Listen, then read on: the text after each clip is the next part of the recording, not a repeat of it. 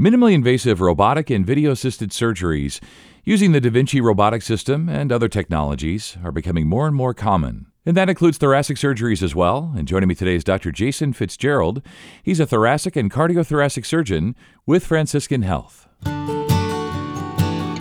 This is the Franciscan Health Doc Pod. I'm Scott Webb, and Dr. Fitzgerald, we're talking about video and robotic assisted surgeries today, so you seem like the perfect guest as we get rolling here. What is minimally invasive thoracic surgery? What does that mean exactly?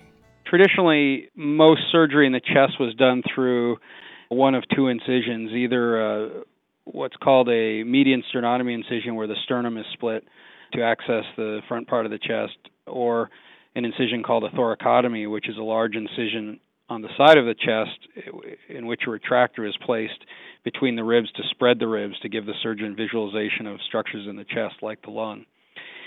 Minimally invasive thoracic surgery refers to methods of doing the the same procedures that use those bigger incisions but doing them through smaller incisions. The first real minimally invasive type of thoracic surgery has been around now probably for about 30 years, and it's called video assisted thoracoscopic surgery. And that's where a, a, few small incisions are made, and a camera is put through one of them, and instruments are put through some of the others. It's really the same concept as uh, laparoscopic surgery in the abdomen or pelvis, except that it's done in the chest.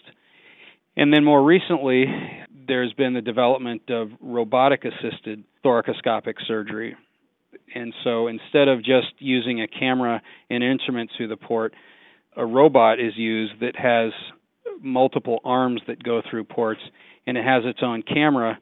And the advantages of that are that the camera has 3D imaging that's very clear. I mean, the visualization is amazing. And then the other thing is that the robot actually gives the operator three arms to work with all at once, and the operator also controls the camera. The instruments that are inside the patients actually articulate just like a wrist and hands. So it really is very intuitive to learn and it gives the operator uh, really enhanced ability to perform different maneuvers inside the patient. So I really see the robot as sort of the evolution of thoracoscopic surgery past just a two dimensional camera and, and, instruments. Yeah, I see what you're saying, and I'm sure it's just a, a, benefit to everybody involved. But specifically about the patients, what are the benefits to the patient of the minimally invasive approach and specifically the robotic assisted surgeries?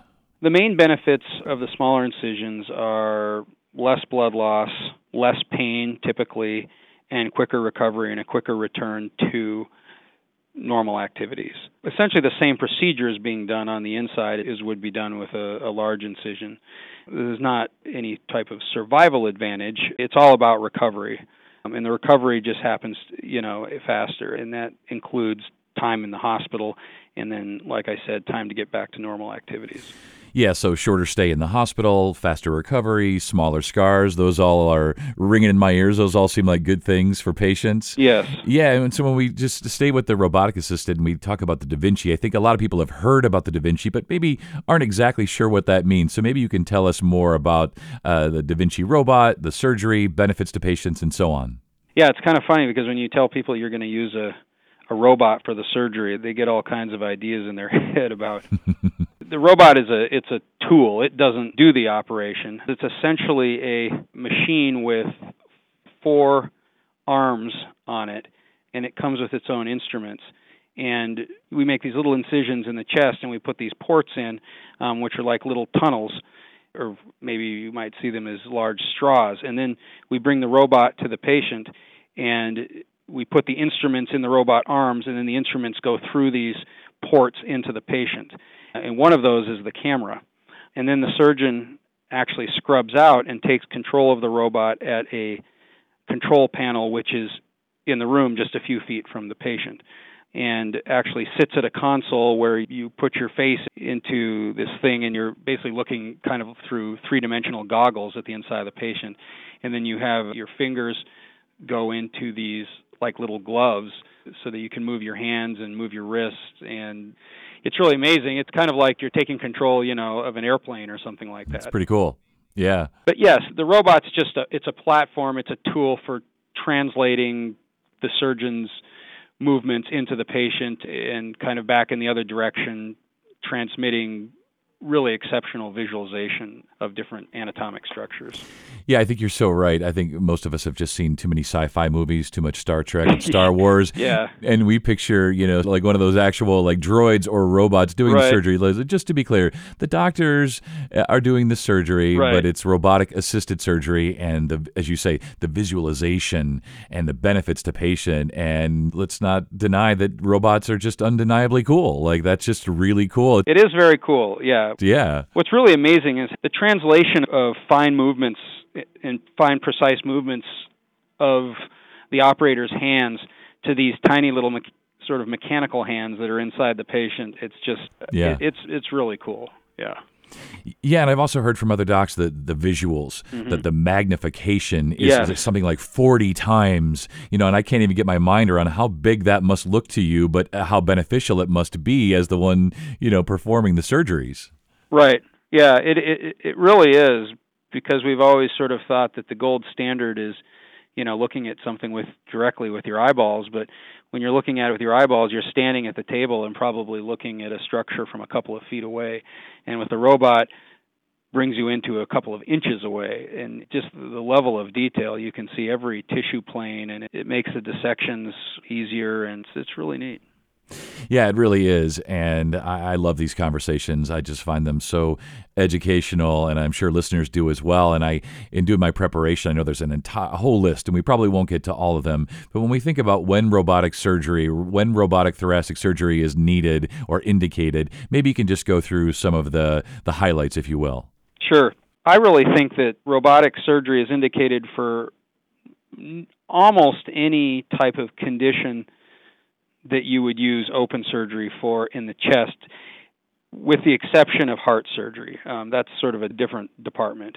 But with regard to surgery on the lungs or the airways or things that may occur in the, you know, in the middle of the chest outside the heart, things that happen in the esophagus, for any of those, I really think that the robot is indicated. It might be more useful to say when the robot isn't indicated. And occasionally we have to deal with things like where there's so much scar tissue inside a patient that you can't get any visualization, or the kind of thing where you have to kind of get your hand in and feel something that you can't necessarily see.